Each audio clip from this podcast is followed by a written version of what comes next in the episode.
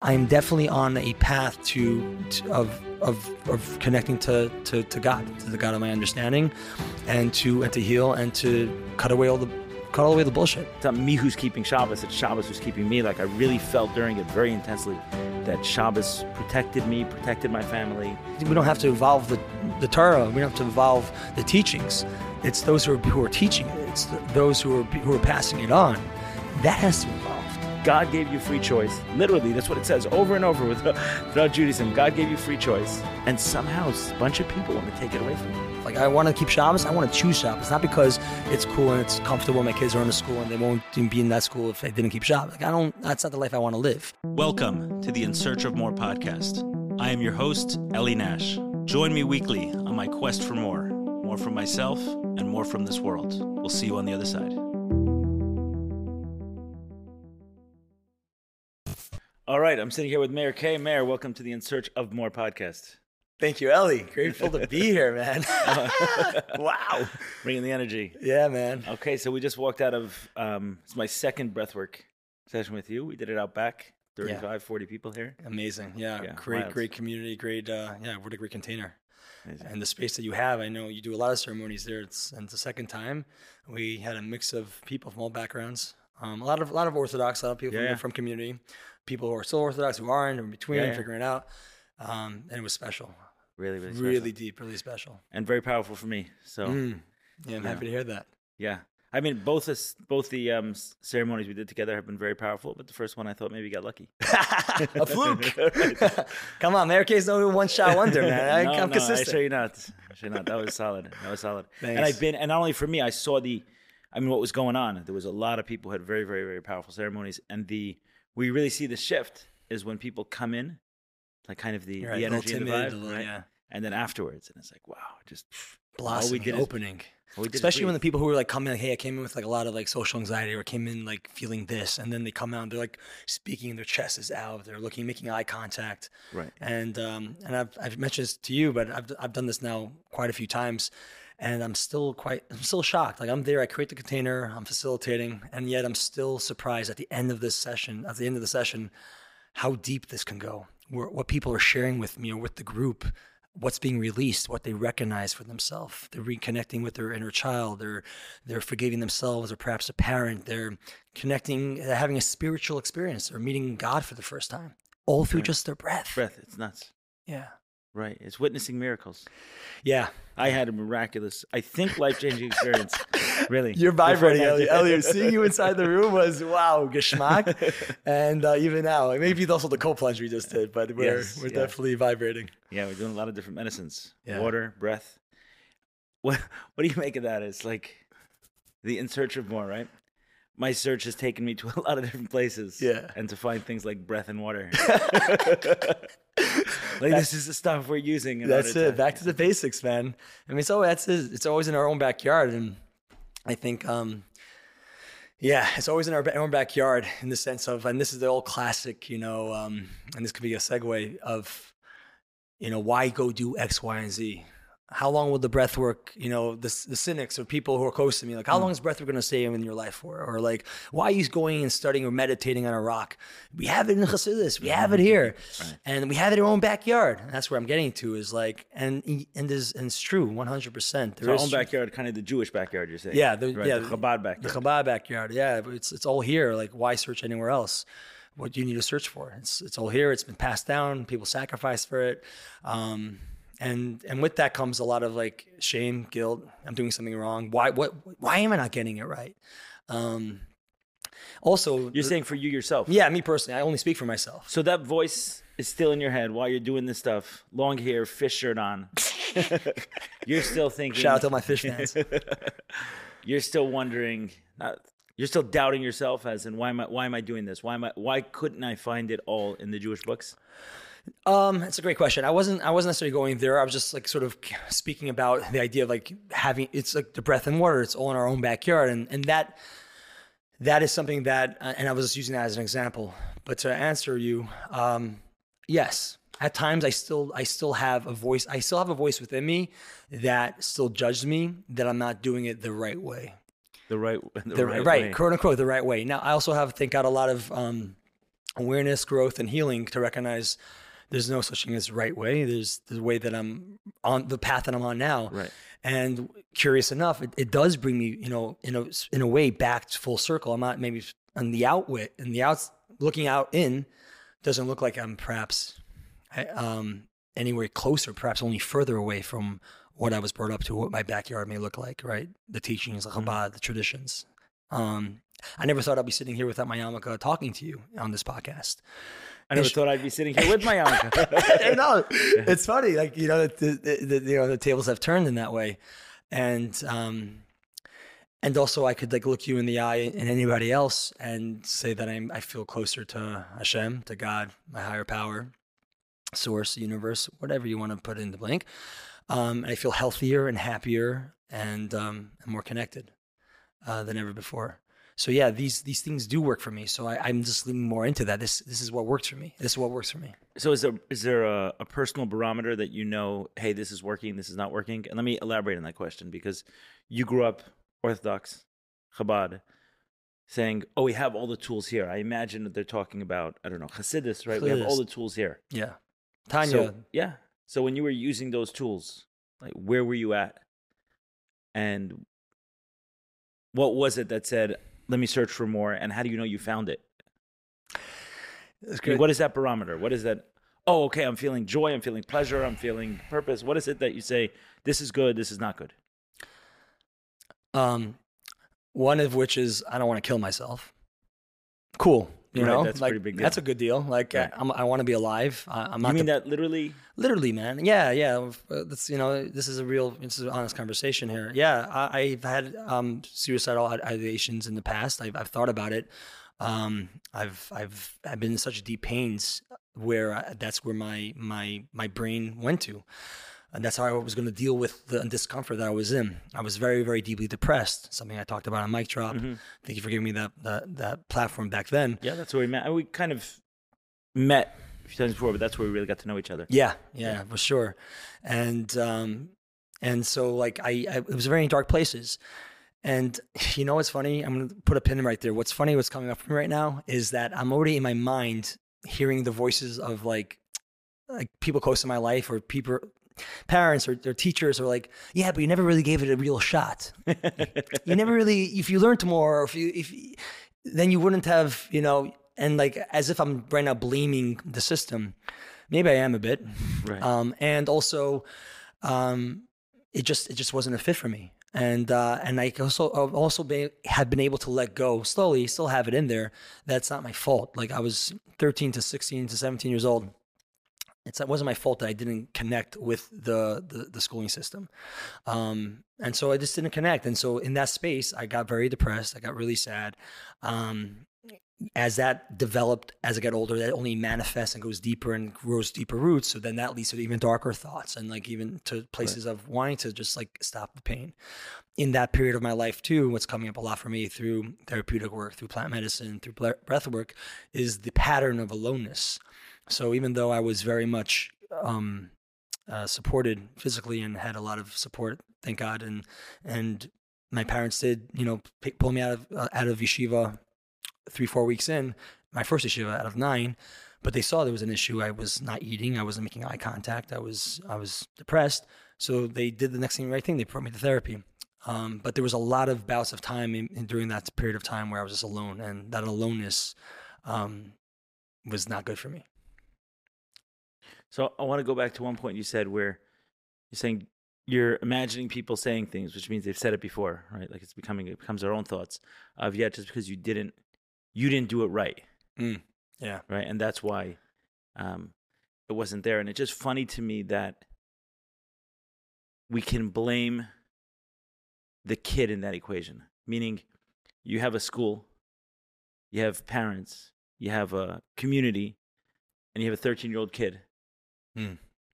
And somehow the message that's given when the kid is not where he wants to be, where anyone wants him to be, right? He's not happy, he's not fulfilled, he's not joyful, he's not purposeful. And you're mentioning even things like severe depression, suicidal ideation. And somehow the language could be used of this is your fault for not getting it. Yeah. And it can be used so often and so um I don't know, forcefully is the right word, that you can repeat it to yourself. yeah, it becomes your own voice. Like, oh, what's wrong voice. with me? Why can't I get it? Yeah. And that's like, I mean, that's like I think psychology 101. When the child doesn't feel safe in their home, if the parents not taking, their caregiver's not taking care of them, they feel like they're their mistake, right? They have, and then they have to appease themselves because they're that's the survival mechanism. If the parent doesn't take care of them, if they don't fit the box, whatever that may be, then um, then they'll die. So I think, yeah, for me, it was, I definitely t- put put it on myself. I felt something was wrong with me, um, or I didn't fit in, and that only drilled in more Right. and more after every yeshiva I went to, every new school that I went to, which was, like I mentioned, nine throughout my, you know, six years of high school. So it was a lot of moving around, a lot of, a lot of shifting around. Um, yeah, and Do you remember when you said, was there a point you said, okay, I'm not finding it in the books. I'm not finding it here in this system.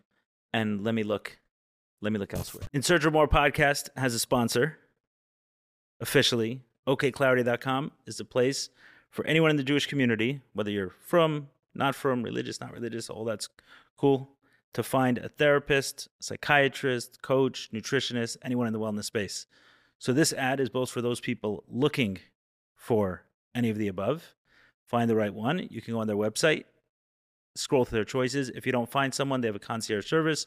Reach out to them, describe the issue, and they will help you. I've recommended many people their platform and have only heard good things. If you're a wellness professional, I also recommend joining the directory. They will get you business if you're good at what you do. OK Clarity also has an amazing WhatsApp status. Check them out there. We'll post a link, their website, WhatsApp, in our emails, and wherever you're watching this in the show notes. Check him out and let him know the In Search of More podcast sent you. so for a while, yeah, for for a while, I I was able to like stay in, in the system. I had friends, social scene, um, take on a lot. I learned a lot about you know what it means to perform, and to uh, make friends, or to uh, and also learned the knowledge. And I also did learn and picked up certain you know certain studies during my time there. Where I really thrived was the outreach, which was like working with people, programs, facilitating Like the uh, Jewish outreach. yeah, the Jewish outreach, like Shabbos meals, um, holidays, Passover Seder's, Pesach Seder's around the world. I thrived in that, creating uh, creative ideas and uh, programs to bring to the teens and adults. I love that. Um, but I that was okay for me. Like I I wasn't really on a search for more spirituality. Like I I didn't. Looking back at it now, from my perspective, where I where I, what I believe is my higher power with God, I didn't have that back then. It was just really You didn't have what? I didn't have God. I didn't have Right. God. I didn't have a connection. So um, it was just what people did. I was part of a system, and uh, and it felt comfortable, and it's what we did. So we went to high school, then we do a year of outreach, shluchus, and then we go to smicha, get my biblical degree. And, And those um, things, when you're doing the outreach, you felt a certain it was a joy. It was, ex- it was exciting. I was being creative. acceptance from people. Yeah, and Hey, acceptance. you're good at this. Yeah, I'm good at it, and I enjoyed it, and, and I did. I enjoyed it, and I loved it, and I loved the connections I was making in the different communities I was with, and I loved um, tapping into these talents that I had around creating and and, exper- and creating spaces for people to be entertained and to learn. Like I loved it all, but it wasn't like a real tangible connection with with Hashem and Torah and like no, I think it was, it was just like I was on this wave. I was flowing, and I also knew how to do that. I also knew how to like also go out and party, you know, Right. and like go dancing and have fun. And when I traveled the world to, you know, even and even after I my smicha, after I got my rabbinical degree, I did a one way ticket to China, Nepal, India, Cambodia. I did seven months by myself. And these are like some highlights where people go to learn and to seek spirituality. It wasn't for me. I wasn't like on a seeking journey to learn about spirituality and go learn meditation. Like I was more about experiences. And uh, for me, I was also experienced. I was after adventure. Like I was just a curious guy. I think I've always been curious asking questions, a colorful guy. I just love people and cultures. So I read books, I watched movies growing up. So I was I was uh, to have the opportunity to, as a young adult to go and like experience the places that I've read about. Let's go. Right. Um, it happened to be yes. Was uh, when I was in India. I went to Rishikesh and I did some yoga there, and I sat down to hear some teachings from different like gurus and whatnot. It was cool. It was exciting, but I didn't feel like okay, here I am. I'm going. Send you know. No, it was great. And then I moved on to the next thing, and I had the next adventure. Like it was, and it was all great. Looking back at it now from the space of a young thirty year old, I um From a young what? young 30 year old. Okay. Looking back at it from a young 30 year old, I would say that I I was seeking something. I was, you know, something t- that I was looking for. Right. There was a seek that was dri- a search that was driving. search that was it, but happening. you weren't in touch with that. I wasn't in touch with it, and as well as there was also a lot of shame and, and whatnot there. Because on this journey too, um, When you need mealtime inspiration, it's worth shopping Kroger, where you'll find over 30,000 mouthwatering choices that excite your inner foodie. And no matter what tasty choice you make, you'll enjoy our everyday low prices, plus extra ways to save, like digital coupons worth over $600 each week. You can also save up to $1 off per gallon at the pump with fuel points. More savings and more inspiring flavors make shopping Kroger worth it every time. Kroger, fresh for everyone. Fuel restrictions apply. I wasn't necessarily I wasn't like keeping uh, kosher. I wasn't necessarily keeping Shabbos to the, to the full extent. Of, But outwardly, outwardly, you still. when I yeah when I came back yeah I would and I'd have this ba- dance between and I'd have shame and guilt about it. I'd come back home and then I would take it on and, and then feel good about it. It was just what what I did and it's what I did and I didn't really think twice about it. But there was something always gnawing at it and looking at it and and feeling it. And I right now as I share this, I do have a certain level of um, vulnerability. Uh, I'm just gonna share. I have a certain want to hold back like bit a discomfort. a discomfort around it because I don't think I think from the extent of what people are seeing on social media and is uh maybe I'm jumping ahead. Ahead. Um huh? Jump ahead. All right, no. Um and I mean, okay, I'm just trying to do linear here, but like, yeah, I, I suppose like it's it's been a journey right now to be able to just show up as I am. All right, as I am, and uh and I'm always it's so interesting as I share this, Eli. Um, the voice, Yeah, I can see. I can see like the mental gymnastics. yeah, Right. It's amazing how deep the um. It's it's amazing how deep I want to say like religious programming is, but before I go there around religious programming because I've I've been you know part of that also and my journey has been you know someone who's religious may resent the fact that I even use the term religious programming like oh what are you saying? How can you talk about it in that way? And I'm talking about that at the same time that I'm saying not only saying I'm demonstrating that I'm close I'm coming closer and closer to Judaism. You know we've had some of those conversations yeah, offline while you've been here is that yes, some of my path in this in search of more has been a lot more of connection to to Judaism. And during the breath work, man, I had such a deep appreciation for the way um like one way I would say the way Shabbos protected me in some way. That was what it was. You know, thinking about like this home and the space we're in and that Mm. um that's that space where, where we held the ceremony.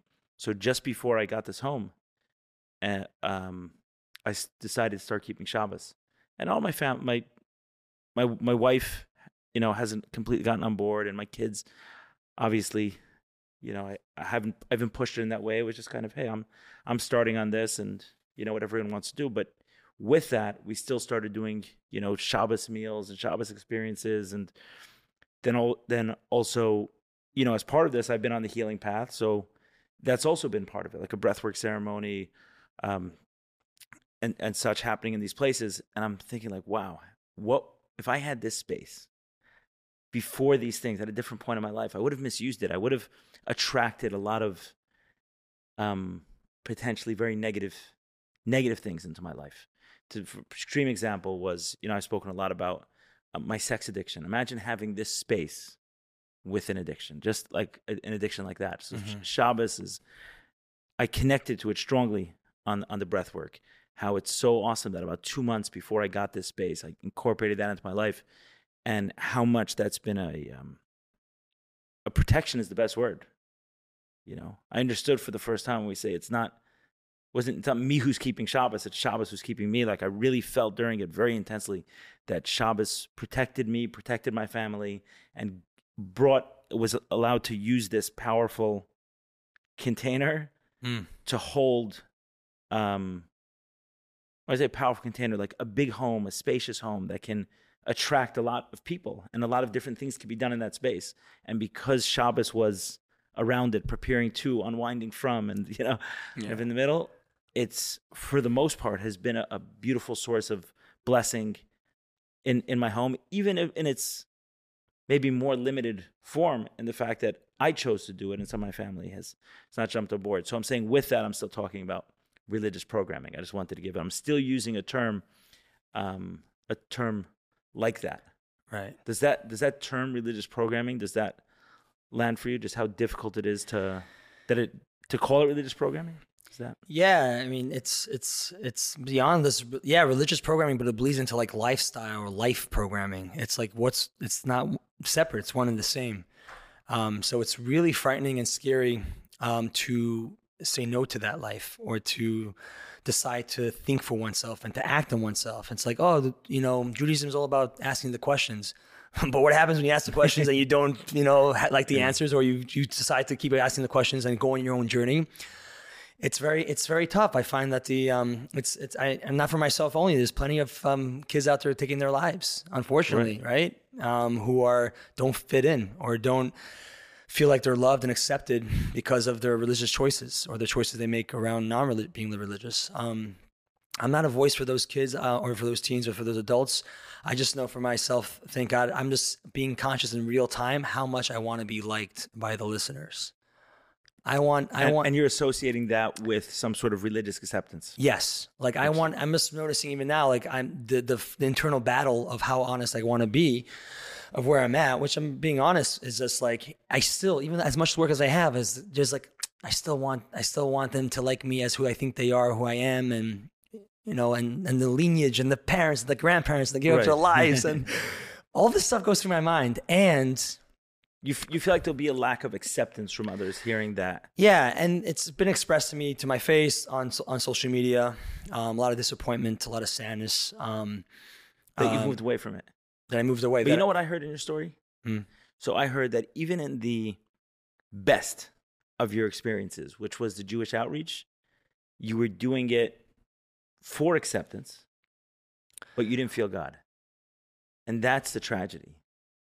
Like that's the ridiculous tragedy of it all. Yeah. Is that you can sit there in, envi- in an environment created, curated, cultivated by people who want nothing like almost nothing more and nothing less than you having a relationship with God.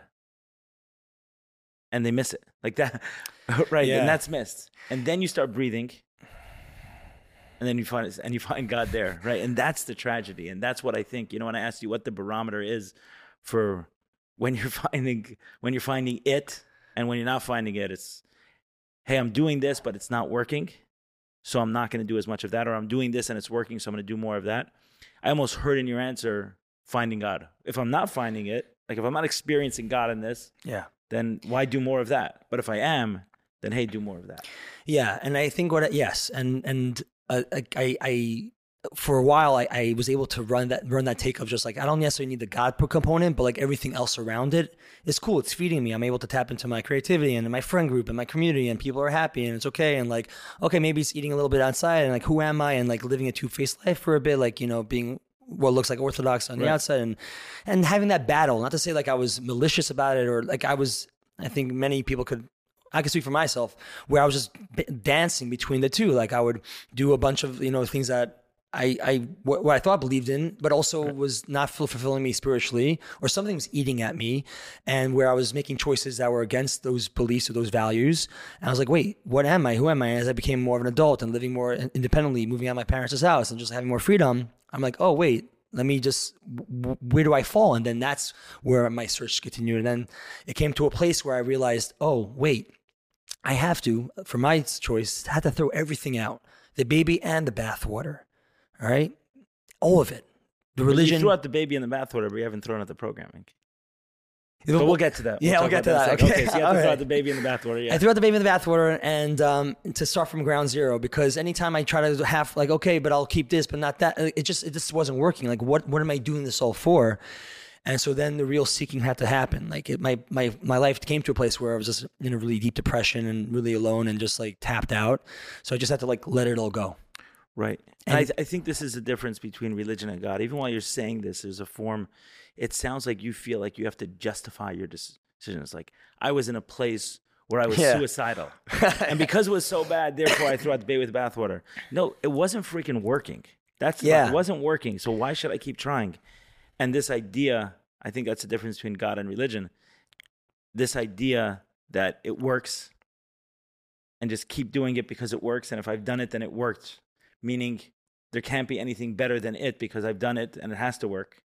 So it's like this circular reasoning. That's religion. It's just, it's outrageous because you can find so much pain and so, so many problems.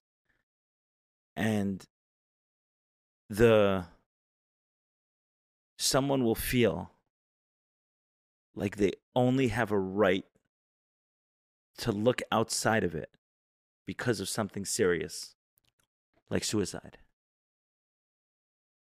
or suicidal ideation. It's crazy. Yeah, it goes to that to that place. Yeah, like that's that's yeah, that's the reason. Right. That's what it feels like. I mean, that's why I call it programming because it's like, Meir, here's this is going to work for you for your life. This is going to give you meaning, purpose, and fulfillment.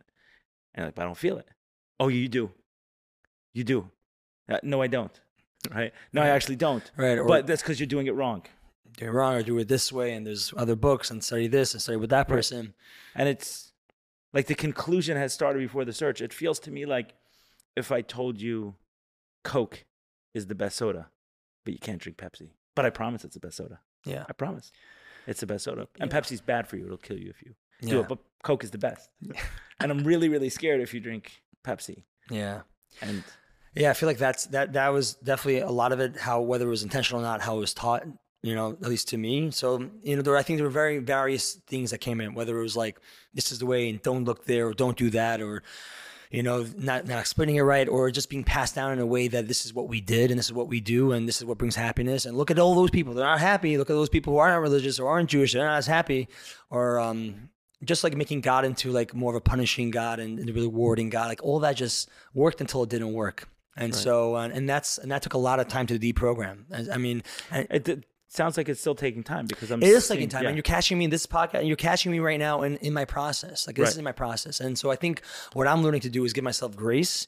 And those who are closest to me get it. They know my, they know a bigger part of my story than obviously like seeing a, you know, seeing me Right. one day with the yarmulke and one day not. Um, but yeah, there's I'm I'm definitely in it. I don't have it all the answers figured out, but I'm I am seeking very deeply and with passion. I almost always think about God and the existence of God or not God more often than most people. I would say, like I'm thinking about him all the time. I'm I'm working around it. I'm I'm I'm devoting my energy and time into it, um, and and to and to get build closer. I'm not looking for an easy way out. Um, I'm really stepping into the fire to to to uncover, discover, and to like excavate all the different pain and the different stories and the and the beliefs, so I could choose it for myself. Like I want to keep Shabbos. I want to choose Shabbos, not because it's cool and it's comfortable. My kids are in a school and they won't be in that school if they didn't keep Shabbos. Like I don't. That's not the life I want to live. I didn't get married young at 22, and you know I'm not stuck in that. Thank God. So if I have this freedom to do that, let me come around to it. And God, and I don't know. Maybe I'll be in. A, you know, the time someone listens to this podcast in a year, I'll have a yarmulke on. Maybe I won't. But I'm. But I'm. I'm definitely on a path to, to of of of connecting to to to God, to the God of my understanding, and to and to heal and to cut away all the cut all away the bullshit. Right. It feels to me the more I connect with um, even my own Judaism, I would say that it, it feels to me like so much of that stuff. It's not like it got it wrong. It's not like it missed it. It like did it, it twisted it like to the opposite.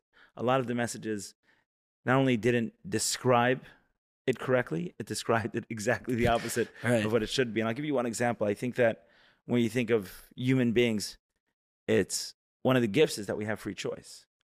And then how many people who are given positions of authority do everything they could to program the little minds of the mm-hmm. people they have to eliminate free choice. And that's really freaking sad. You should. I think if you eventually do choose to add things like Shabbos or other stuff, um, and some which I have and some which I haven't, and things like that, at any point in time, I think it should come from a place of of free choice. That's the beauty. Yeah. It's like God gave you free choice. Literally, that's what it says over and over with throughout Judaism. God gave you free choice, and somehow a bunch of people want to take it away from you. Yeah, I think there's. I mean, it's it's, it's all taught from fear, right? We, we, I think it's also like a disbelief, like that the the kids or the people will choose that and the and trust that the that we the, or the next generation will will choose that in their free choice. So rather allowing it to be a, a beautiful, wholesome place of love of expression, it's more of like grasping and like you said, like we have the best pizza shop, but don't eat anywhere else. Like, we have the best pizza shop, like Yo, cool. right. Pizza, there's pizza shops everywhere. We have the best pizza, and, and let me show you why we have the best pizza. And expressed with love and compassion. And even so, let's say there's a soul within the 17 kids or the, or the four kids that you have. There's a, one of those kids still doesn't want your pizza, doesn't want your religion. To, to allow for, for the for the family and for the community which is known. I'm now giving a little nod to the Chabad community, which is so known with outreach and thrive in outreach. It's so shocking when when people who are on the other side, who are about shuvas, or people aren't religious, are shocked to hear of the inreach that doesn't really much exist. It And doesn't. it doesn't really exist. And there's and there's some great people out there creating you know programs out there for that now. Um, because they're seeing the death that's happening around it and, and the dysfunctions that are happening. And t- we don't want to look at that. But it's like, no, like, what about that inreach? Like, why can't we just also like sh- bring back that compassion and acceptance and love in, into into someone who did wear a yarmulke and not wearing a yarmulke, and be okay and like and, and so, love them. so what do you make of it? How do you think this this developed? You use the term um, fear. uh, It's like fear driven. Like where do you think that that came from? I mean, I, I, I definitely believe it's generational. Um, In what sense? I mean, anyway, I know the way I would want to teach my kids the way it's from you know, love. right. Like, Yeah. what other message? Where did where did we go wrong that we're saying, hey, if you don't do this, you're gonna burn in hell? And yeah, of course, someone's not gonna arrive at it in the in the healthiest way. Like, why do Yeah, why do I, they went there? I mean, I'm no I'm no historian and, and, and whatnot, but uh, again, going back into it, I think there was this element of look, looking back to my own family tree. There was a lot of you know living for your life. There was a lot of survival mechanism, right? We know about in Russia, KGB. This is what we had, and this is what we had to die for. And so, a there was this physical fear associated with, associated with it. Then, of course, there was this fear about coming to America, right? Like, uh, not America is no different. We got to Right. keep it going. And I'm actually now just riffing it and, and also thinking about it in the past is that coming America is no different. Okay, now we have to grasp it. We can't we can't let it go. You know, and there's all these horror stories about people coming and shaving off the beard and and ch- choosing certain lifestyles. And I think there was a certain like we have to keep it tight, and there's a certain survival mechanism. We have to stay insular. We have to stay tight. Um, Right. If we this- don't deliver the message in this way, if we don't, it won't it won't survive. it won't survive.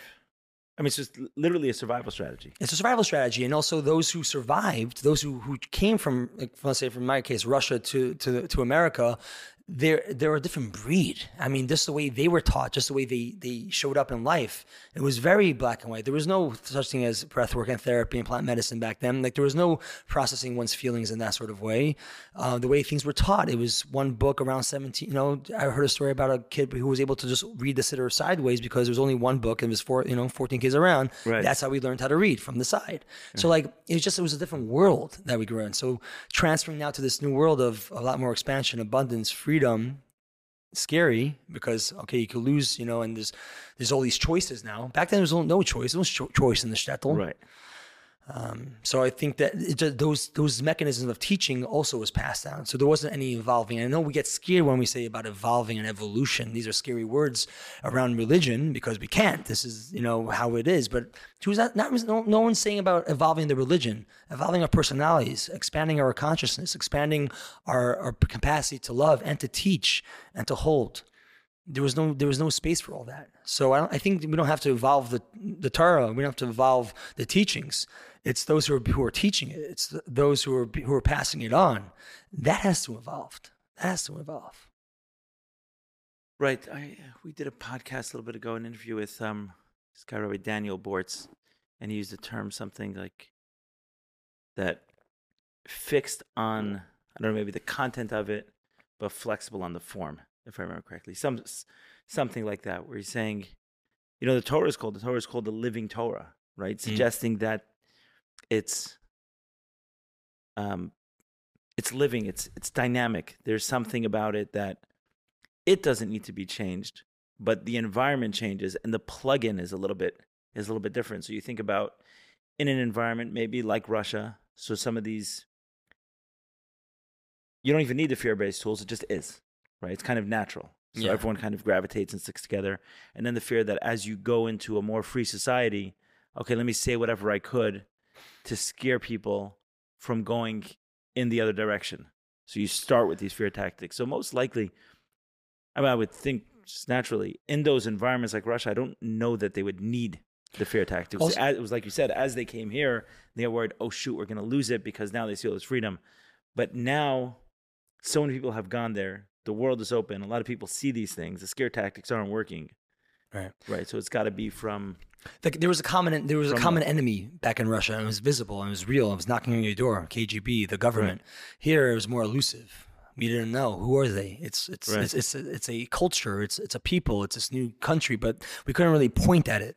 Right? It's the television. It's the radio. It's it's you know, and so I think we were grasping at the heels and trying to figure it out, and then you know having a leader having a leader of the Rebbe, and then like you know people running with that, and then this of course after deciding what the, everything means, and like, um, so I think it just it, it made everybody sort of run for the races and try to grasp as things were happening in real time, and so there was no real um, conversation around.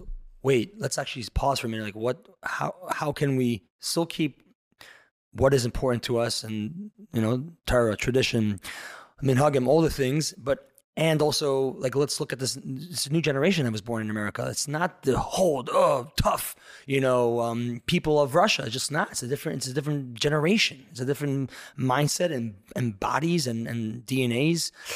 I'm sure there's more sophisticated language to use around that, but it's a whole different programming, and yet we're still trying to put the old program into this new program. You know, it just doesn't work. right. And and the fact of the matter is is that your story is not incredibly unique. My story is not incredibly unique of being raised in that system. Yeah. um, all of the professionals and experts having their um, their opportunity to influence me, influence you at the youngest ages, youngest of ages, for hours a day, Mm-hmm. and you came to the conclusion that life isn't worth living. I came to the conclusion that if God exists, I hate him. I mean, that's pretty. Like I said, we're. I don't think we're we're that unique in it. So there's a lot of people going through this, and then they're giving you the feedback on it. Like, hey, Yeah. it's not Right. it's not landing and and then some of the people who are giving this feedback and this is most interesting are those who when they go off on their own search eventually you find out that they are the most earnest in their search um, quite spiritual quite willing to uh, work hard to develop a relationship with god attributes that you think would be work very well in a in a religious community, but for whatever reason, they're kind of you you felt very little room, right? You felt acceptance in a very narrow. You didn't feel acceptance. You felt that certain some of your skills were accepted, but you yourself didn't feel accepted. Yeah, I didn't feel accepted, or anytime there was, uh, yeah, there wasn't also any breath or maybe space for the doubts and for the fears and for like, you know, to to expand and to and to play with it, and um, and also maybe the idea of even like, yeah, maybe letting go, like maybe you know, I held on to this for so long, so it's happening now, but I've sat with it for a while, and I think people, I've met people in their fifties, you know, who have grandkids who decide to like, okay, now is the time for me to like really explore. So I am grateful To let go of what? to let go of, of to let go of, of how their their their They religion raised, their- right. yeah their religion or how they're showing up and like you know it's something usually something tragic happens in their life or something painful happens where they're like you know covid shook up the world you know something happens in someone's life and it's like okay uh, no more of this like and um not to say that like the, the a religious living Meir is not my true Meir like I don't know what where my path now is going to go. I know what's led me to here, um, and yet um, I feel that it's it's it, to to put anybody into a box at this at this point to look at me and say, okay, this is okay now. This is what Meir is right now, or this is who I am right now is unfair because it's it's well, you, I guess anybody could do whatever they want, but for me, it's I'm it's a continuous journey. Right. I don't think you're giving yourself enough credit because I'm like I, I've sat in many people's spaces.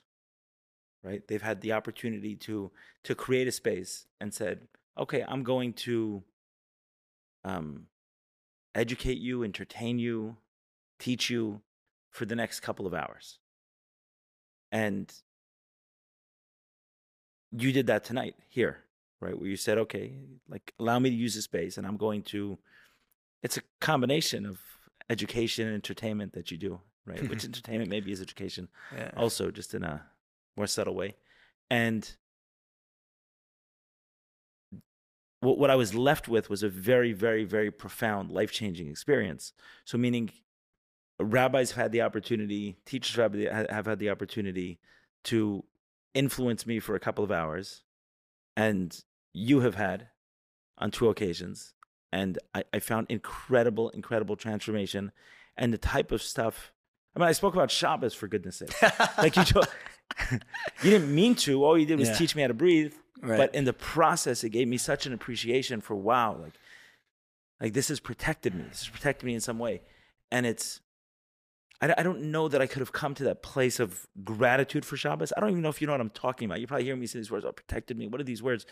I, I know if I would have heard a few years ago, I would have said, okay, you're just repeating some crap. No, I really felt it so intensely. Like, wow, to have this home, and two months before, Hmm. I'd made the decision to, in my way, like put my phone away on Shabbos and just experience it in a different way. Hmm. And realizing in the breath with, with you how different my life would have been and what the what my family would have gotten from this place without that. I, I didn't get that in a class about Shabbos, right? That you're not giving yourself enough credit about your process and what people are getting. I saw real, real healing and transformation in there, and this idea that um, some someone would say this is the way, this is the way to do it, but no one's feel not no one, but so many people are going through that and they're not feeling it. And then you took 35, 40 people through an experience, and I think every single one will come out a better person. I, I don't. I honor the search. Like, what is? Wh- why do you feel the need to to justify to to justify this? Put yourself side by side with a rabbi and say, okay, this is what we're gonna do. We're gonna do a test. You'll put them in my room for two hours. You'll put them in your room for two hours, and let's see what happens based on objective metrics of what we both can agree is good for humanity, good for the Jewish people, good for whatever you want to say. And I think that over and over, I'm not talking for every single rabbi, but many of the ones that you're getting in your head about that they're going to judge you or not accept you, I, I think that people who came in would give you the feedback that that experience was more transformational and uh, positive for them in ways that I think would comport with Judaism, would match, would be what Judaism wants. One hundred percent. I yeah, I'm not disagreeing with you on that. You're right, and I think you said it eloquently. And yes, there's a tinge of of of of doubt or or or in, within me, and it's because you're ca- I'm, I am in right now in the process, right? And I of where there are these, there, I still have these voices inside me. I still I'm still clearing that out, but through my actions and how I show up day to day, I am very much 100% certain that this is my path. And I have no regrets. Right. And and, and I and I welcome with with grace and ease any type of pushback or, or conversations around it uh, and disappointments too. And I think that's a part of my growth. Thank God is that to let go of the people pleasing. Right now, I wish you could let that all go. It's, Yeah, and it's and it's something that I'm I'm working on, right? Because it's it's it's sur- helped me survive for so long. I'm letting it go, and I double down what you say that finding finding God within breathwork, within nature, within different modalities of which I'm learning and practicing in, and not just that for myself. Now I share that with with teenagers. I get invited to speak at at uh, at Shabbatons and to and to work with with young with young people. Um, and also with adults, right? Even from tonight, where I see them being brought back to the to the God which they were brought up into, or who they forgot, or they for, remembering their own power. They're loving their wife in a deeper way. They're loving themselves in a deeper way how could I not? Of course, I I'm head over heels. I'm in love with this, and I and I thank God that he, that when I did my first breathwork about over a year ago, that I got the download to to learn this and to share it with people. So yes, within me there's different parts. The loudest right now is the way I'm showing up. Like for me, this right, I hear that. Is in that and i'm also sharing and showing another side that like yes there's also you know it would, it would be a lie for me to say 100% like yo this is who i am like yeah I, i'm still in that i want people i guess i guess what i'm saying is like i want people to to know like that it's it's all part of the journey like and it's and this deep program like i'm doing something I, there is that voice i'm still doing something wrong it's still there Right. You know even after a night is? tonight yeah That that voice keeps you further away from Judaism than closer. That's the irony. That's the sad irony because that voice is not yours, right? That voice, some MF programmed you with that. It's okay. I'm going to teach you this thing. I'm going to tell you this is the way. And if you don't see it, it's because you're an idiot. Okay, but this is the way, and it's good. And if you don't see it, Yeah. you're an idiot. Congratulations. So that voice that you've taken on, like in fact, keeps you away because think about it like this. Okay, if my intention in let's say keeping Shabbos is because I'm feeling guilt ridden or a lack of acceptance or anything else. So then that kind of becomes my intention in this Shabbos. So let's say, a, let's call it a Shabbos meal. So imagine you're invited into my Shabbos meal. And my motivation behind this is that I have guilt. Right. right, over it. Then what am I giving you? What am I sharing with you? It's guilt. If it's excitement, if it's genuine appreciation, gratitude for this, then isn't isn't that something much more beautiful that I'm that I'm sharing with you? So it almost feels to me like the the process and I see Judaism today much less as a religion, a religion in the sense that um, these are truths that we just have to stop thinking about, right? Like, okay, conversation ended. We said this is what it says in the book. You can't think anymore. Um, I see it more as, hey, we're people with a heritage and a teaching, and how awesome to be able to to be reconnected to it and to understand it. And you know, I always go back to King David. King David, what he says in the Psalms, and he says, "Taste and you will see that God is good." I always think Mm. so much of this stuff is not it's not good. It's not good. Mm. You know, I was in a plant medicine ceremony. I know this may be hard for some people to to um to connect to, but um if they haven't experienced it. But I was given the like you know how you keep saying during your um ceremonies, you say, I invite you to try this on, I invite you to try this on. So there was an invitation for me to see Shabbos. And it just felt like such bliss. I don't know, like raindrops on my forehead or something. I mean, it was like, wow, this is shot. Like, this is freaking awesome. And a few times I've been at different experiences um, about Shabbos and very religious people around and very, um, a lot of uh, ritual and the practice and exactly what it says in different places and very, eh, you know, taken very seriously. But I didn't feel the raindrops on my forehead. I felt guilt. I felt shame. I felt fear. I felt these other things. That's what, that's Yeah. that's what you served and that's what I ate, literally. And it didn't it, it didn't jive with what I had experienced about Mm. what on this plant medicine journey was like, hey, here's the essence of Shabbos. You want like the essence of Shabbos and a feeling? It's this. And those th- those those didn't uh, jive. So I, I went a little bit off on that, but I think that like a little bit off on a tangent, but I think that it would be important, most likely, to drop some of those things if you're going to reconnect in a meaningful way that's not only going to inspire you, but potentially inspire others. I mean, just imagine doing breath work from guilt. We can do it to anything. You can raise a kid today. Okay, you have a kid, and you just do all the same rules with breath work. Breath work is the best, and if you don't, if you're not getting everything out of it, you're doing it wrong. Mm-hmm. And if you don't do it, you're an embarrassment to me and to my heritage and to my. We can tell him whatever we want. Totally. We can taint it all. Okay, Yeah. and then let's say he does it.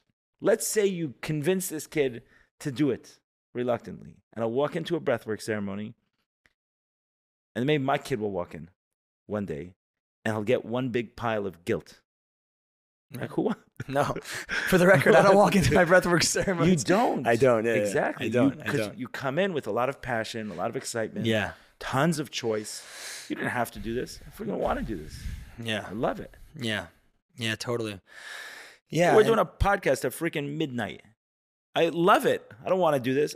I, I, I don't have to do this. I love it. Yeah. I freaking love it. I don't know why I love it. I love having these kind of conversations. Totally. And and you know what? And I'm coming through the healing process. I I've come to forgive and heal and and and maybe love is a tight word right now, but uh, appreciate the journey of all that pain, suffering, disconnection from self and from God, and and from the deepest parts of myself, to get to a place now where I'm able to shed shed it all, step into a power, and start to to to connect with God.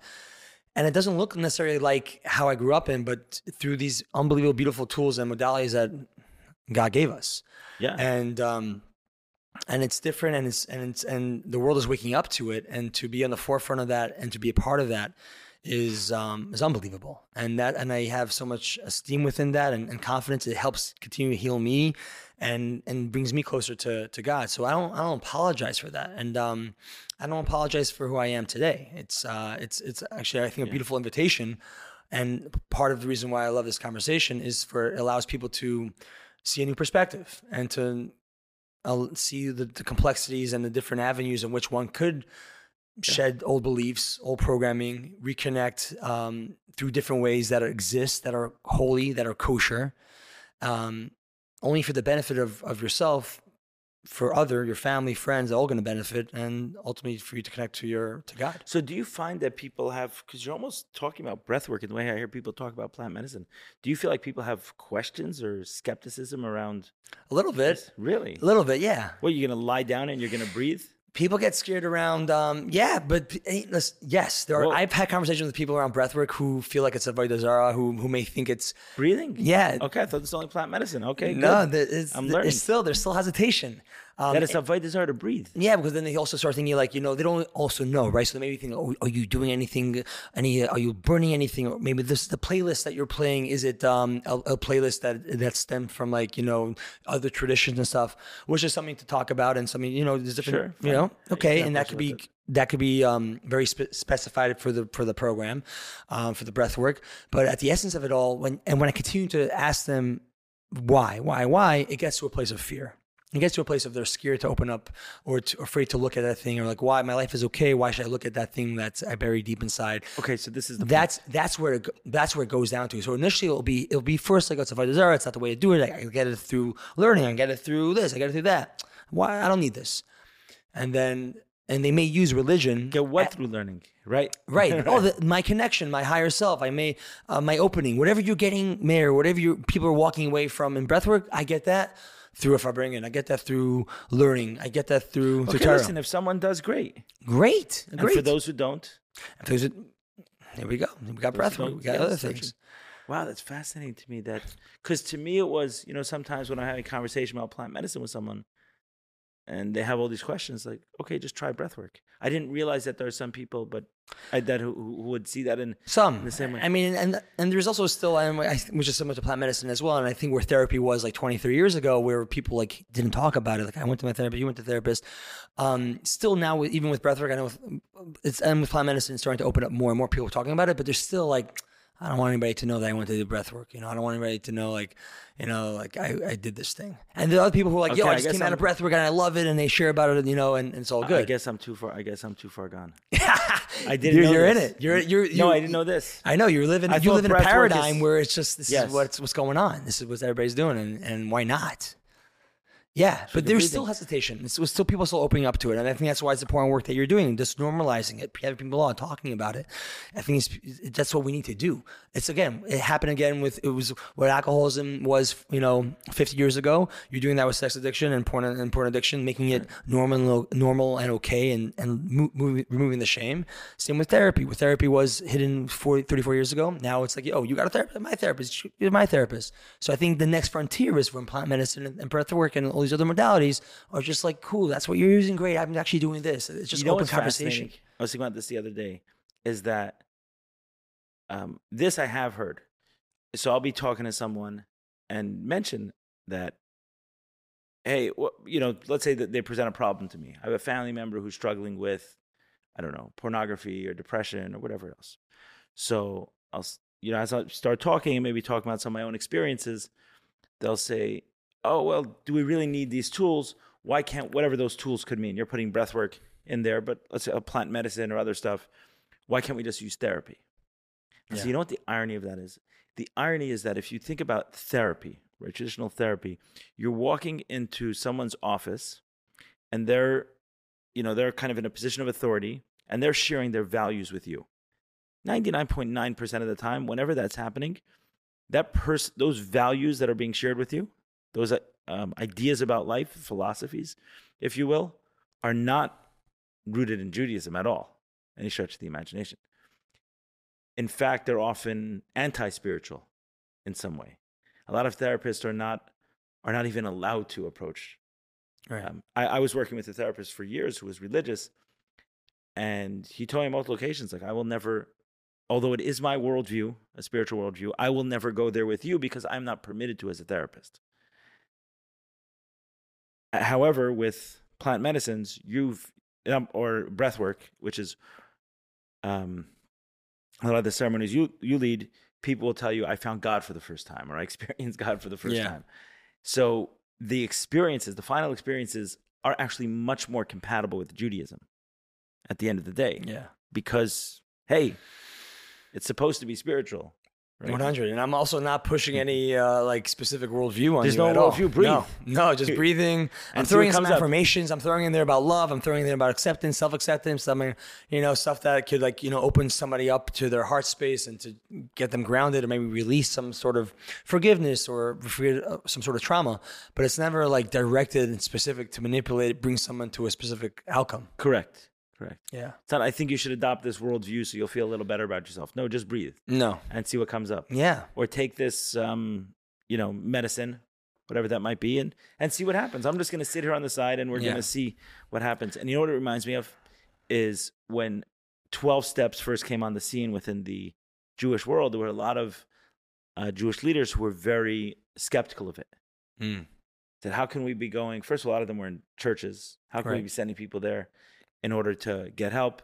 Don't we have all the answers in, you know, pick whatever The it books, is, yeah. Musar, Chassidus, Kabbalah. Why do we need to go? Why do Why do we need to go out there? And uh, I repeat often what Abraham Twerski said. He says that if um, I agree with you that these books are great, these farm are great, uh, but I don't know a room of people who read any of those books like their life depends on it. But I do know a group of people who read the book of AA like their life depends on it. So I gotta, I gotta send them there. I'll keep sending them church basements. But this was not the mainstream view. Today it's become the mainstream view, but at that time it wasn't. So one of the things I heard is that there were certain rabbis who got much more comfortable with a group. I think it's called SRG, which is Secular Recovery Group, Mm. and they said, right, go to. Don't don't don't go to the twelve steps. Right. Uh, too spiritual. They use these words like God. um, go to secular recovery group, which is essentially atheists trying to heal. So the value system is antithetical to Judaism, but because we often are so afraid of spirituality or Mm. anything that might rhyme with it, like breathwork, yeah right right we get so scared that we send someone like now we're sending someone like go to a therapist do you know the values of a lot of these therapists you have no idea they're oftentimes not at all compatible with it but how many people do we see using utilizing these practices like myself and many others um, utilizing these practices who are reconnecting to god reconnecting to judaism reconnecting to their heritage reconnecting to their people reconnecting to their families Yeah, yeah, it's it's- it's, it's unbelievable. sad. Yeah, it's yeah, it's unbelievable that um, again it, the fear, also the unknowing, right? We just of uh, holds back the real healing and and uh, and, the, and really supporting our loved ones and or even ourselves into into real direction, into real uh, healing. Right. You're 100% right that the, uh, like this whole like Avodah Zarah idea, like at the end of the day, like how many times you hear it, it's 100% just like rooted in fear.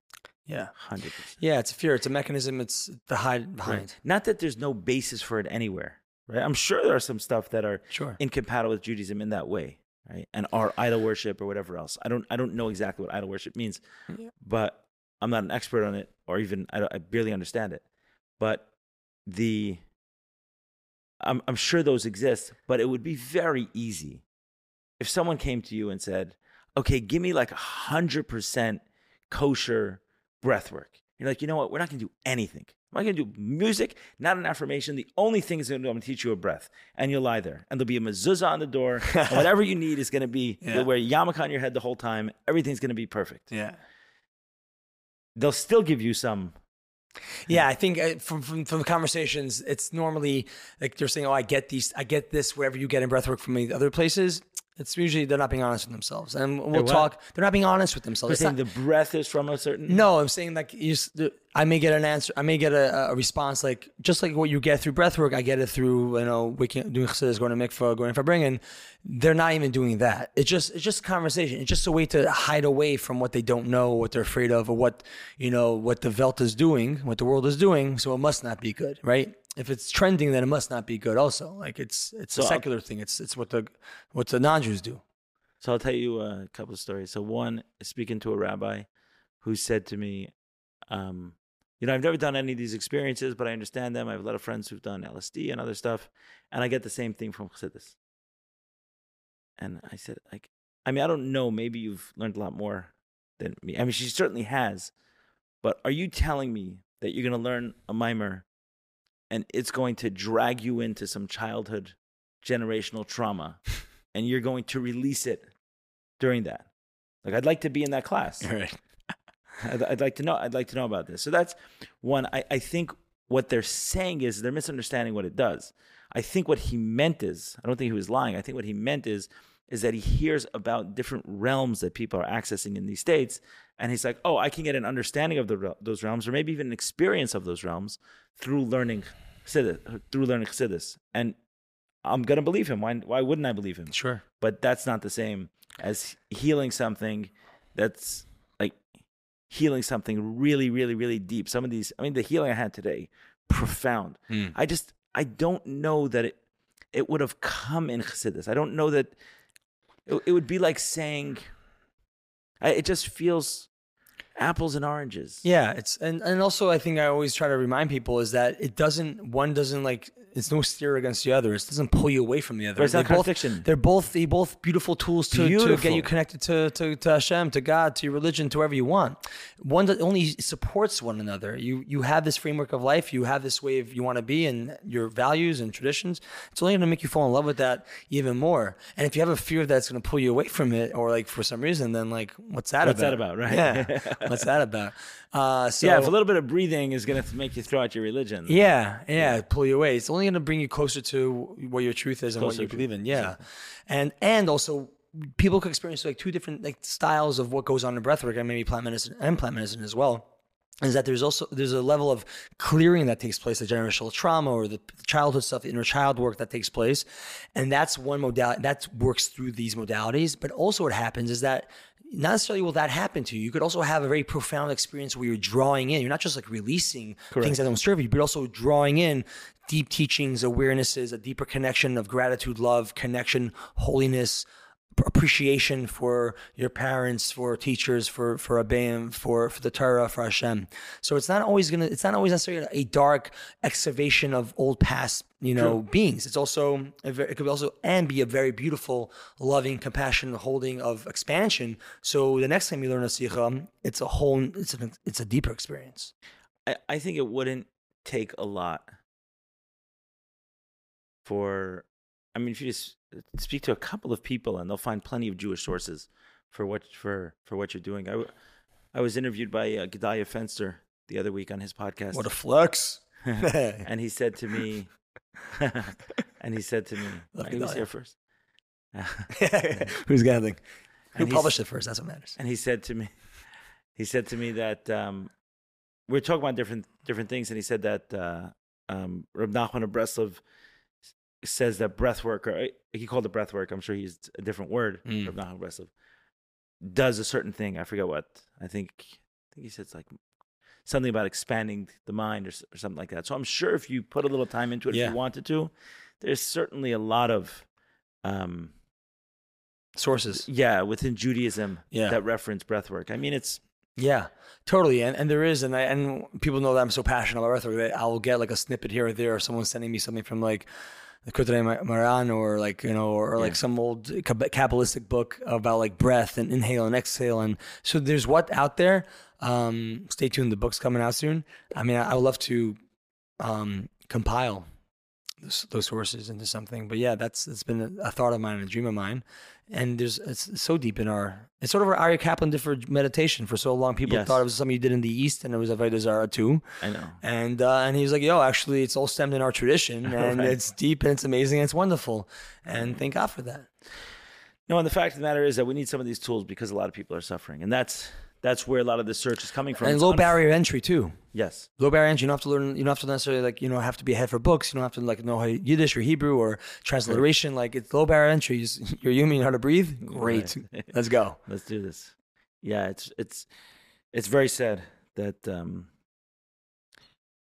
I, I guess one way it's, it's kind of a tragedy in a way that religion can be used to prevent someone from accessing God. God. 'Cause That's what you're saying. A lot of people find there. Yeah. you know i was um my, my wife and i were um another flex so um we F and I, my partner, we helped um, sponsor the Vayikra portion of the Kutei in English and Bamidbar portion because through actually plant medicine journeys, um, I reconnected with maybe the importance or the potential value of learning sikhas Hmm. and learning, you know, learning it in the original. And some of it came from, I think, like the way the message was given to me was, hey, you may have a little bit of an unlearning to do about the Rebbe, right? Such a, such a, um, a, a figure. It was such a dominant figure in our childhood. Yeah. And then a lot of people use the Rebbe to support one thing or another. You know, the Rebbe says this and the Rebbe says that, and look at this letter and look at this. Right. So in that, it was like, okay, without noticing it, I, I had a, a respect and admiration, and certainly for a lot of what he did. But another part was, hey, if he knew everything, then how come this happened, right? So th- there were definitely some questions, some some questions around it, and some things that didn't feel quite right. And it said, hey, you were you were taught about there was such a dominant figure in your childhood, like maybe instead of it's affected me, right? It's for sure affected me having that kind of powerful figure being spoken about by a lot of people Totally. and what he may have said or they thought he said or they wanted him to say and then they repeated to me is going to have an impact potentially lifelong and in there there was this realization that um, maybe i should unlearn whatever anyone told me about this man Mm. and i should relearn him from myself and uh, probably a good way to do that is just read his books not to listen to anyone's stories or opinions just read it in the original so i started with his sikhs in english and uh, shortly thereafter, I remember when I first got my hands on it, I was like, wow, this is like a personal development treasure trove. Hmm. And I did a podcast with Shais Taub, another flex. Um, Dropping all the names There you go. I did a podcast with Shais Taub where we spoke about that. Like, it was just about, you know, the Bauer Rebbe, personal Yeah. treasure trove. And I'm like, hey, am I learning these sikhs correctly? Because there's like some pretty profound ideas about ways to handle life situations Yeah. And perspectives and everything else. And he's mm-hmm. like, no, that isn't a perspective of the Rebbe. That that was his work. That's exactly what he was trying was to his- yeah. get. Is the personal Yeah. development? That's what he was trying to. to and that goes to. back to the it's in our own backyard and of course what our grandparents and parents were saying was true it is in our own backyard and it is there. And like man woe to me that i spent a bunch of my years in, in my teenage years my formal years learning that i didn't get that. Sad. And i'm i haven't given up on it. Like i'm i I still I try I try to learn what I can and I'm learning other things and I'm tying it all together. And I believe that it's there. Um, and I think that, and what's wonderful is like Rob like rabbits like Shais Taub and R.Y. Jacobson and others, um, and and new schools that are popping up now that are recognizing, yes, let's now let's let's take this incredible teachings and all the wisdom that we have, and also teach it and formulate it and have, build a container for these beautiful young children and souls that are not fighting the KGB in Russia or have to survive some you know some Middle Eastern thing, but rather here we are and and and package it for for them and have love and compassion for the questions and for the journey that they may go through as well through it. Yeah, which is certainly meant to be the Jewish way. And it's not even the Jewish way; it's it's the Chabad way. Yeah. That's it's it's the Chabad way. yeah, and life But is they kind of ask the question of, "What's your background? Oh, you grew up, you grew up this way. yeah. Okay, so here's the here's the paper we're Yeah, gonna read sure. off. Oh, you didn't. Oh, you're just like a long haired hippie who your father, your parents grew Yeah, up of in uh, course. California. So let me tell you what it says. We're so accepting and we're so understanding. And Totally. We make Yeah. make. You should totally do that. That could be a great skit, by the way. okay, let me give you an idea. So you Let's go to it. Chabad houses. Hopefully, they don't recognize you. Yeah. And in one, you go as this, you know, California hippie, Yeah. and you see how they talk to you about Judaism. Eli, I've done this already. I did it when I went before, because my name is, you know, I'm, a, I'm Gesha. So I, I was backpacking in India and I ended up going to Chabad house and I was there with a couple of Israelis and a couple other Jewish people. And we were there, it was like, you know, for a Shabbos meal. And then we traditionally go around, you say your name, where you're from, and a story or a song, the icebreaker around the table. Right. And it gets closer to me, and I'm like, I turn to my these friends who are Jewish friends who I just met, and like, you know, watch this. And uh, and throughout the whole time, I'm like, you know, they, I'm dressed total backpacking style, and uh, I have long hair back then too, and a lot of warmth, a lot of welcoming, and uh, just like an, any other backpacker. And then when it comes to my name, I say, you know, Mayor Tomlinson, and I see his eyes pop up, and I start like a niggun, like a, a song that's deep, you know, from ah yeah, yeah a really you only know from a, 2 a.m. farbrengen, and uh, and he lost it. And He's like, what? and uh, and he he was great, and he was very loving afterwards. And also there was a, the whole talk around what are you doing here, what's going on. Like there was that little shame, go back home, da da da. It's called, There was that, and, and a lot of love there too. But there was, and, and that was on the lighter side of things. So yeah, right. Automatically, there's a, a total different different uh, differentiation between the two. I think it's a difference. Like, you, what do you mean? You know the answer. You have it. So why why go anywhere? What start your life? And I think we have more time and grace for for our twenties, for our thirties, for anybody, even their teens who are going through the questions. It's like life. Thank God, I mean, we have long, healthy lives. And just because someone doesn't living the life that a parent or a teacher wants for them in this very moment, which is a projection of whatever youth it is for them, there's a long life. You're for sure not going to get anything if you're going to push them away, hate on them, shame them, and guilt them, and cut them out of your life. Rather, have why not build a connection and a relationship where you they feel honest, you could be open and talk and discuss and see the love that you have around your family, around certain things, and, and hug him and, and and Yeah. and allow that. There's a long life. They could grow. Let the let it be a journey. It's a journey, you know. And uh, I, I don't know. I think there's there's space for that. Yeah, I think there's a lot of space for it. I think it's um I think it should be encouraged, right? If it's not if it's not working for someone, Yeah. If if it is, God bless. Yeah. God bless. You know. And I already see it for already now. Like people, uh, the head of mind is like, "What do you mean?" But you have to have it all figured out before you get married. Because once you get married, you have kids, and the kids be very confusing. You have to know oh, who you are. parents are perfect. I'm that good. I bring that up because I'm a single guy. I have no kids, but I'm just saying like that. I feel like it's always an, always also part of the conversation of the next step. Like, but there's there's a time limit here because But maybe there are a few women who are trying to figure out also. True, and also like wanting to have an honest conversation with with right with your partner as you grow together, and have you have children. There's a new conversation around, and, and uh, let them perhaps grow up in a, in a in a household where there is um, discussion around things. But I mean, yeah, but they'll be confused, and maybe they won't know. You have to cool, cool, cool. There's always going to be a, a, a, I think, an answer back. The life that I want to live and the, and the family that I, God willing, want to have, or partnership I want to have first, and then the family, God willing, would be one of exploration and where we support each other in our journeys. And there may be questions, and and let the children grow up. And oh, it's going to be more difficult. What's life about? I'm going to, I'm only going to pass on what I was convinced to believe, and and from a place of ingenuity to my kids. No, I, I want it to come from a place of love and excitement and an F yes towards life. Which she taught me, it and not an F no. Let's F yes. And if I don't know the answer, I won't know the answer. Right. But one thing is for sure, I will, God willing, love and cherish my child no matter where they find themselves, no matter what question it is, because that's the essence, not the religion that the child is um, practicing. It's the child, it's the soul, it's it's that person.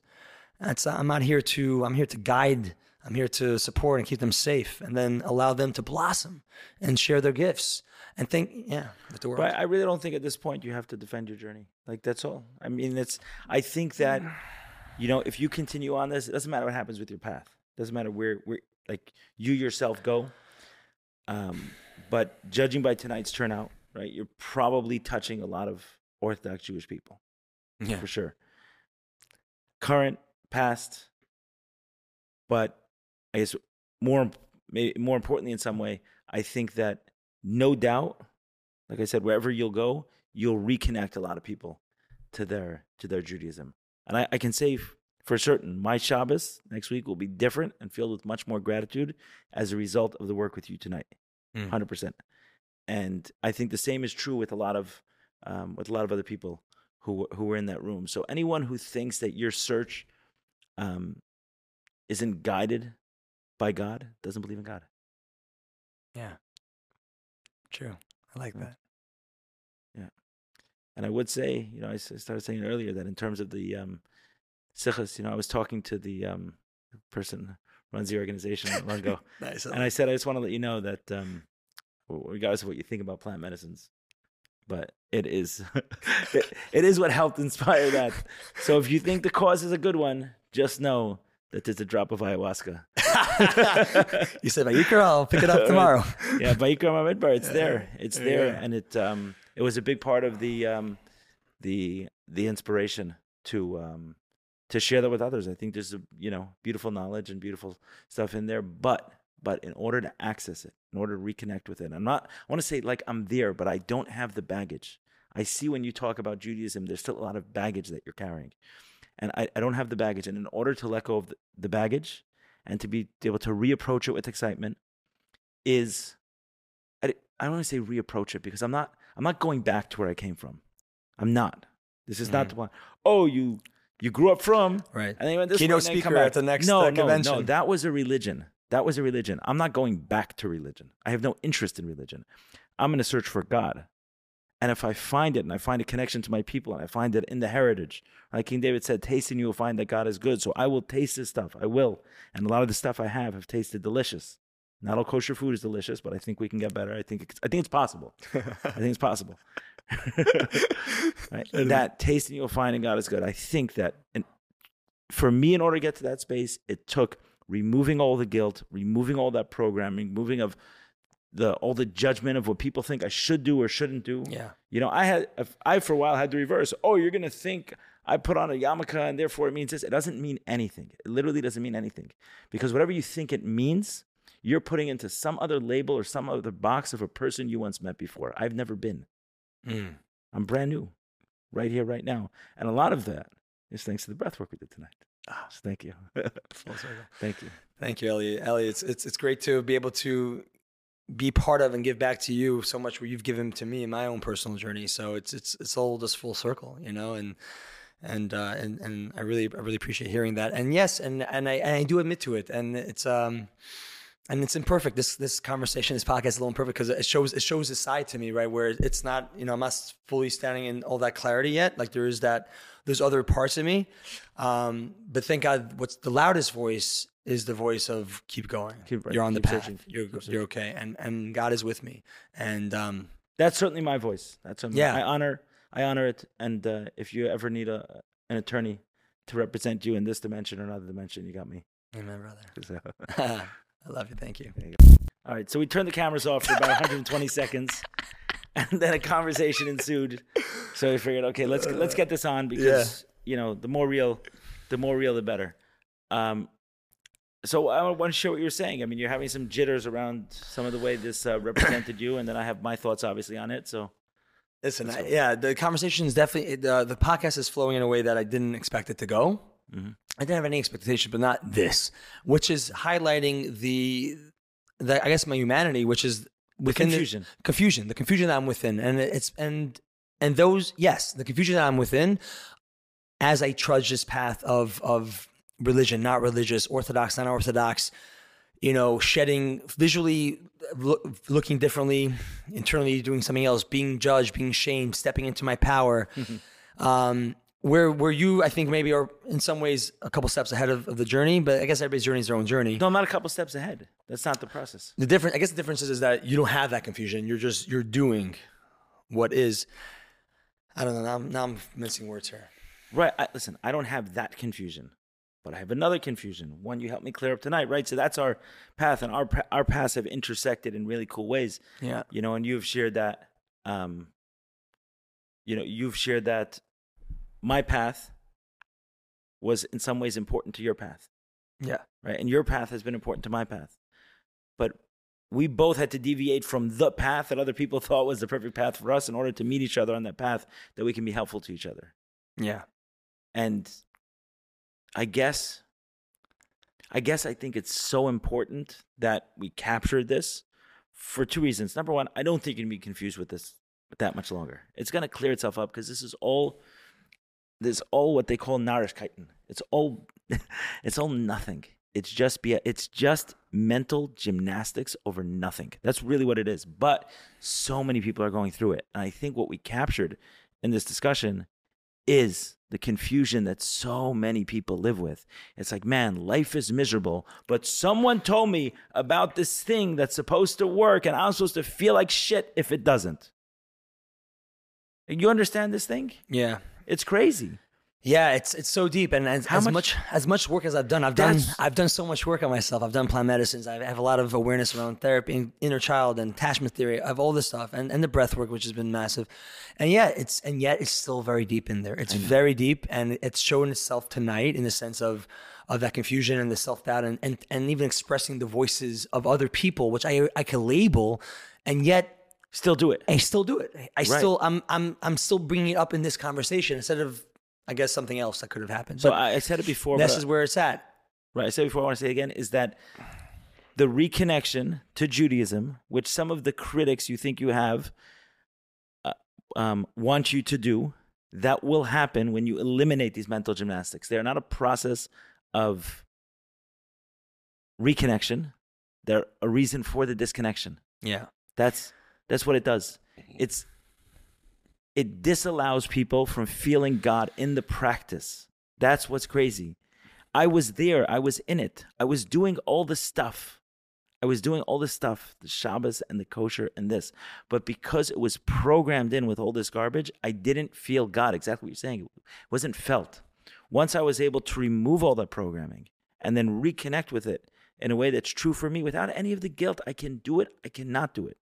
You know, recently, and for me, it's like a, this weird hybrid. I don't, I didn't say like I'm going to take everything on at the same time. Here I am. I did, no Shabbos I've spoken about. I have not become like 1000% kosher. I haven't. But recently I said, hey, maybe I'll stop drinking non kosher wine. I, lit, I have not made the decision whether I will or I won't. But I've said no a lot recently. And we'll see where it goes. We'll Hmm. see where it goes. Yeah. We'll see. We'll see how it feels. Yeah. We'll try it on. And that's all. And that's all. Yeah. It's not like this. It, it doesn't come with guilt. I don't feel like I'm a walking contradiction. That's your opinion. Your opinion. I was talking to someone today, and he says, um, "Oh, do you feel like there's some picking and choosing within Judaism? Like how how do you define that?" I said, first of all, everyone picks and chooses in practice. Everyone picks and chooses in practice. I don't care. I'm not my, everyone. I'm not talking Totally. about this. Yeah. Everyone picks and chooses in practice. Everyone. And if you're not sure what I'm talking about, okay, uh, look at the way some people mistreat their body who claim to be very religious. Isn't that a violation of Ushmartim Asaf Shesechem and you should guard your, you should protect yourself? So everyone is picking and choosing. Everyone is picking. Let's be clear. The picking and choosing where it gets dangerous is when we start redescribing the ideal. So we say, oh no, Shabbos is not that important according to Judaism. And then, you know, you have the reform and the all the other stuff where they start twisting things um, and say, no, that's not actually. So that's where it gets dangerous, where you start negotiating on what the ideal is. I'm not here to tell you something is not kosher, it's kosher. What I'm here to say is that any part of it to embrace is meaningful. But I can only get to that place when I don't have the guilt and the programming and all the other filth that people put on top of me. And I, I hope and pray for you to remove that. And anyone who's listening to you who's either offended by it, thinking that, um, oh, how could you be? A, co- could you be? So now you're a filth creator, in my opinion. So clean that out so you don't put on other people because you're disconnecting them from God. And then anyone who's hearing the same confusion that you have, I hope I, I hope they have the strength to clear it up because it's it's freaking hard. It's freaking hard. Yeah, it's really hard, and it's there, and and I was I've been able to label it, and it's it's it's it's come out in this, and yeah, it, it takes hard. and It takes multiple, you know, uh, going in there and looking at it, and we and making those voices softer, softer, softer, raising the other ones, and you know, surrounding using the tools that we mentioned today, and surrounding yourself with good people, good friends. Um, to to start remembering, you know, what what feels true, what's in line, and uh, and following through on that path and trusting that it's right. The shackles of shame and guilt and the other voices, it's always going to make one step forward, two steps back, and it's um, releasing releasing that more and more. No, I, I just feel like it strips away the spirit of the thing and injects in it like some completely different. We have the, the, the practice and some guilt around the practice, and then the whole spirit of it is completely annihilated. Yeah, You know, if you think about prayer, I mean, you, you pray today, I did. right? Do you pray, I mean, like Jewish prayer, or you pray? Oh, I prayed. I, and I mean, I prayed. No, my own words, Right. and um, but took some time, and yeah, pray to God. Yeah. And that, like, I'm sure felt meaningful, Yeah, right? In the yeah, connection. it was real. It was helpful. I prayed else. before multiple times today. I prayed before I went to breath work. And and how many times did you and I both pray as children? Uh, I mean, at least times. And there was zero of the intent, Yeah. zero, zero of the connection to prayer, zero of the anything.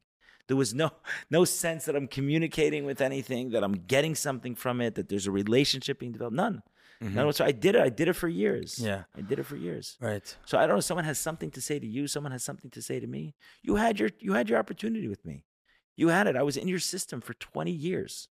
You had me from when I was Mm. a baby. Nothing. No thoughts, no ideas. You taught me the language, you taught me the ideas, and I'm grateful for it. I have a lot of it today that I can now reconnect with. Yeah. But you have an opinion? an opinion I was suffering. I walked out of it suffering. I walked out of it suffering. I don't know. All I would say is that if I was if if one day I go on to create a religion, if one day if if I'm in that role, right, of um, teaching, educating, guiding from a, a, a young age, and people didn't turn out the way I wanted, I would take personal responsibility instead of leaving them with some Mm. shame and guilt and confusion over Yeah. right.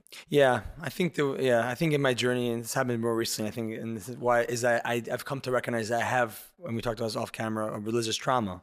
Like I just never recognized that. I never put. I was never like able to say that. I just danced around it. Um, I think it's important to just to say that, like, yeah, to embrace that, to label that, cool. That's what it was. That's what it is. Um, and not again separating the religion. Not saying religion is bad or this religion is bad, but there was definitely trauma in the way it was, you know, brought down in that Right. way. I, um, in in my mind, I associate religion like negatively. Like the word is negative. yeah, it does. It does. I know. Yeah. Yes. yeah. It just it's a negative word Yeah. Yeah. because I think it's it's like once we say something is a religion, right? Like for example, if I said COVIDism is a religion, which it totally was, right? If I say it's a religion, I'm not saying something positive about it. What I'm saying is, is that there were certain truths that people said that we were not allowed to question. We just didn't have a right to question because they were they were circular truths. They're true. Why? Because they're true. Why? Because the people who are important said it. Why did they say it? Well, they said it. You can't question it. And if you go against it, you're a bad person. In Search of More podcast has a sponsor officially. OKClarity.com is the place for anyone in the Jewish community, whether you're from, not from, religious, not religious, all that's cool, to find a therapist, psychiatrist, coach, nutritionist, anyone in the wellness space. So this ad is both for those people looking for any of the above, find the right one. You can go on their website, scroll through their choices. If you don't find someone, they have a concierge service. Reach out to them, describe the issue, and they will help you. I've recommended many people their platform and have only heard good things. If you're a wellness professional, I also recommend joining the directory. They will get you business if you're good at what you do. OK Clarity also has an amazing WhatsApp status. Check them out there. We'll post a link, their website, WhatsApp, in our emails, and wherever you're watching this in the show notes. Check him out and let him know the In Search of More podcast sent you. The data points to the opposite. Well, you don't get to have that opinion. These are the experts, right? And then it just keeps going on and on. So it's the same thing. The teacher said, what did the teacher say? To do this. And if you do this, you'll have a good life. But I'm not because you're not doing it right. That's how do you do it right. Don't ask questions. Yeah. So, from for someone who's listening to this podcast, wh- what do we want them to leave from? I mean, I don't. do My my story around my confusion around religion, breath, power of breath work. I I mean, it's rhetor- I mean, I'm open to hearing it. I think I- it's Go ahead. and yeah, I would say like maybe the idea of you know I'm trying to, trying to salvage this in a way, but not in the sense that to walk away with um yeah, I guess they're not alone in the confusion. That you could also walk the path, keep asking the questions, and also take take care of those voices, recognize them, label them, see them for what it is, and then slowly let them go, shed them away. First, first of all, it's not for us to say. It really isn't. I got something from this conversation. I hope you did too. If someone recording happens to get something from it, who knows? Hmm. Who knows? I don't know. Some guy may watch this whole podcast and decide they haven't listened to a Phish album in 20 years, and that's what they go do with it. I don't know what they're going to do. How the hell am I supposed to know what's going to happen with it? Uh, but what I do think, what I do think for certain is that what you're describing is not unique. That there's a lot of people sitting in this state of confusion, exactly where you're at. And for some of those people, hearing it from you will help them see it in their own life. And I can tell you that, you know, I did a podcast, flex again, with a gentleman named Omar Pinto. I love know Omar. and we called it "Forgive, uh, Forgive Me for My Guilt." And it basically is like, God, forgive me that I ever had guilt. Forgive me that I ever introduced guilt into this relationship. How horrible of me. I heard the teachings. I heard that I'm a son of God. I heard it. But somehow, despite hearing that I'm a son of God, I also thought there's all sorts of guilt attached to me not doing things exactly the way someone told me that It should be done, even though I see they're miserable, right? That Right. whole thing. And somehow I'm sitting here with guilt. And it's like, oh man, like I've ruined the whole relationship. Imagine a son comes home to your father and the father says, Wow, I'm so glad you're here. What brought you back? And He says, I felt guilty. oh, my son. Welcome That- home. Right. That makes me feel so great. right. Yeah, yeah, yeah, yeah. It's true. Right. It's crazy. So it's forgive me for my guilt. And why was it so important for me to do with Omar? Was because Omar grew up Jehovah's Witness. Yeah. and he had so many of the same thoughts and so many of the same ideas and so many of the same fusions. And I'm not judging your confusion. If anyone, depending the that like I'm sharing certain things about it. Why? Why do I speak so passionately? Because I was there. I saw it. I saw it. How this stuff that was standing in the way of my peace, standing in the way of my joy, standing in the way of being a, a more present husband, a better father, who I want to be in the world, standing in the way of that was all this religious programming that I thought was good. That's why I'm passionate about the subject because I'm like, wow, I'm accessing something today. And some of what I'm accessing is a reconnection to Judaism. And what was in the way was all of this crap around religion that people programmed me with. Yeah. That's that's what I'm talking about. And doing it with someone from a completely different religion and um, breaking news, Jehovah's Witness and Judaism can both be true. Okay. So here is having um having or Ju- whatever. Both Jehovah's Witness and Judaism both can't be true. And having two people who, you know, were introduced to their religion at a very young age Mm. and are coming to similar conclusions like, okay, something's going on here. Someone is believing all of these ideas and having all of this guilt, and they're wrong. So hey, let's all take a giant step back. And I don't know, but I do know that I was taught by a person and people are fallible. So let me do this a different way. Maybe I'll breathe really freaking deep and see what comes in, and that will be my truth. Is that so bad?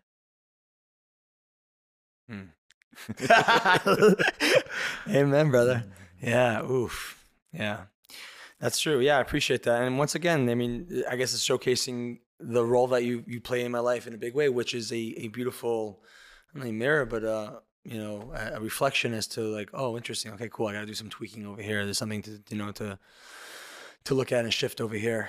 Um, and it's it's it's good to know. It's it's it's it's helpful because yeah, you know, I have been wondering what it is that's been blocking me from the next level. What, what's what's blocking you from going home to your father that you feel guilty if you don't go? Why? That's like that's so obvious. It's one plus one equals two, but then you'll talk to someone, and what do they do? You're not guilty that you haven't called home. Okay, you think I'm running like, and you think you like the whole thing doesn't make any sense. Of course, of course, it's of course it's control. Of course it's programming. Of course it's nonsense. Of course Yeah. it's not. Of course it's not the thing. It doesn't Yeah. taste good. And King David said, "Taste and you'll find that God is mm. good." Totally true. What's hard though, and I'll tell you what's hard, and this is getting vulnerable here, is that hmm. is doing the process in in in, pe- in front of people's eyes. You know what I mean? And and that's maybe what more I mean, not to cure as much, and it's less so. but I'm doing this process online, right? Where most people, where a lot of people have the ability to do this in in a room where no one will know or offline. Not the guy you're sitting talking to. no, no, Right. you're right. You are. You do. No, you, right, you bring to a lot, and it brings a lot of courage. And I guess now being in the hot seat, I, I only respect it even more because it takes a lot to be able to to do that and to and and to show that uh that this is what's and, goes, and what's you shouldn't do it for this reason but i have a suspicion that you'll feel more acceptance after this podcast than a lot of the other ones that maybe were a little more polished. Mm. let's see what the feedback brings. And also, I don't care whether I get accepted or not. like i said if you need an advocate if you need an attorney right here. Aye, aye. i got it. Thanks Meir. All right we did two podcasts in one night. So we had a breathwork ceremony ice bath two podcasts Wow. pretty successful What a night. and it was fun it didn't feel like any work at all No, not at all. it's great. guilt free all right Meir it was fun Thanks, brother. Yeah, Thanks. it was great. Thank It's you so great to- much. thanks for having me on the podcast. I've been a big fan of it, and now maybe next time you can flex that I was on the podcast. I definitely will. definitely, I, I mention you all the time. I mention your breathwork, and I do want to give Thanks. like an absolute shout out for for what you do. And I've worked with a lot of breathwork people and a lot of healers. You got a gift, man. Like one hundred percent. You're like you're a freaking shaman. Like, oh, man, I've done I hat twice with you Amen. in a room, and the healing that was created. Thank oh, you. Like not for me, for the people there, it was like, wow, you created space, man. Thank you. Very you. powerful. Thank you. So it's got a, a five star review from me, and I hope anyone. Uh, you're mostly in California, right? California, but I travel. I travel all over the states. I travel all over the states. A lot, bunch in New York, upstate New York. So Florida someone wants to follow times. you and where you're doing Yeah. your work. Where do they? I have Meir Kay, M E I R K A Y. And they'll they'll know where you're doing breath. Yeah. I post about my breathworks out there and different different retreats, or God willing, I'll be hosting and other. Yeah. Awesome. And you do one-on-one stuff. Yes, I do one on ones as well. I do virtual. virtual. as well, breathwork, and I do in the in persons whenever I travel to different city. So Yeah. yeah, That's definitely, awesome. definitely, That's yeah. Reach out if you have any question around the breathwork. I'm happy Yeah. to to share and guide. Yeah, and this space is open for you when you uh, when you like to use it. Thank you. So we're, we're running out of capacity for the amount of people you're bringing. God willing, man. Let's do. Let's let's expand. Let's, yeah, keep growing. awesome. Thank you, Meir.